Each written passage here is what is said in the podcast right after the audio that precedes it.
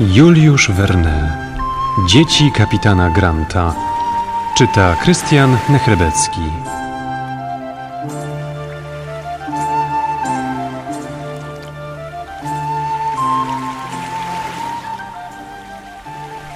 Była to straszna noc. Niebo wyglądało groźnie. Instynkt marynarza, silniejszy nawet od pijackiego tępienia, odezwał się w Willem Halleju. Wyszedł z kajuty i potrząsając wielką, rudą głową przecierał zaspane oczy. Potem zaczerpnął obficie powietrza, jakby to była szklanka orzeźwiającej wody i zaczął badać omasztowanie. Wiatr stał się mocniejszy i zmieniając kierunek na bardziej zachodni, gnał statek wprost ku brzegom zelandzkim. Will Halley potokiem przekleństw przywołał swoich ludzi, kazał zwinąć bramsle i zaciągnąć żagle nocne. John zaaprobował milcząco ten manewr, postanawiając nie wdawać się w żadne rozmowy z gburowatym marynarzem. Ani on, ani Glenarvan nie schodzili z pokładu. O wpół do dwunastej John Mangles i Wilson, stojący na pokładzie, posłyszeli jakiś niezwykły odgłos. Obudził się w nich instynkt żeglarski raz jeszcze. John chwycił marynarza za rękę. Kipiel!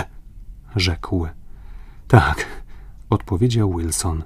Fale rozbijają się o, o mieliznę i to w odległości najwyżej dwóch kabli. Najwyżej ląd przed nami. John wychylił się przez reling, spojrzał na posępne fale i zawołał: Do brasów! Na nawiecznej! Luzuj, luzuj, luzuj! Wołał młody kapitan, manewrując w ten sposób, aby zepchnąć statek ze skał podwodnych. Była to chwila nieopisanej trwogi. Na falach połyskiwała piana, jakby wystąpiło na nich nagle zjawisko fosforescencji. Nagle statek uderzył o skały i zadygotał cały od gwałtownego wstrząsu. Szyby nadbudówki rozprysły się w kawałki. Podróżni wyskoczyli na pokład, lecz i tu było niebezpiecznie, gdyż fale przelewały się z jednego końca statku na drugi.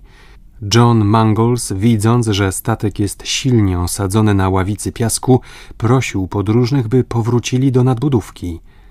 Chcę wiedzieć prawdę, Johnie, rzekł spokojnie lord Glenarvan.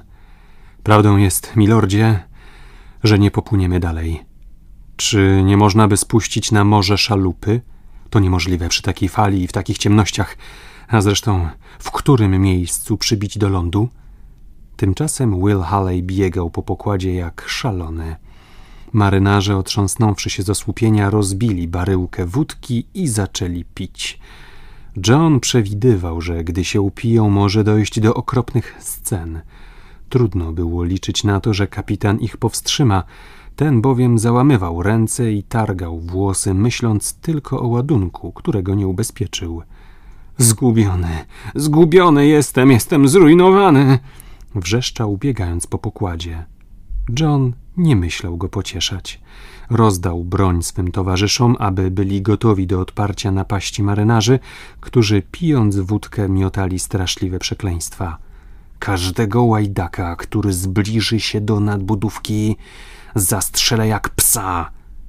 John nie zajmował się więcej tymi pijakami i niecierpliwie wyczekiwał dnia.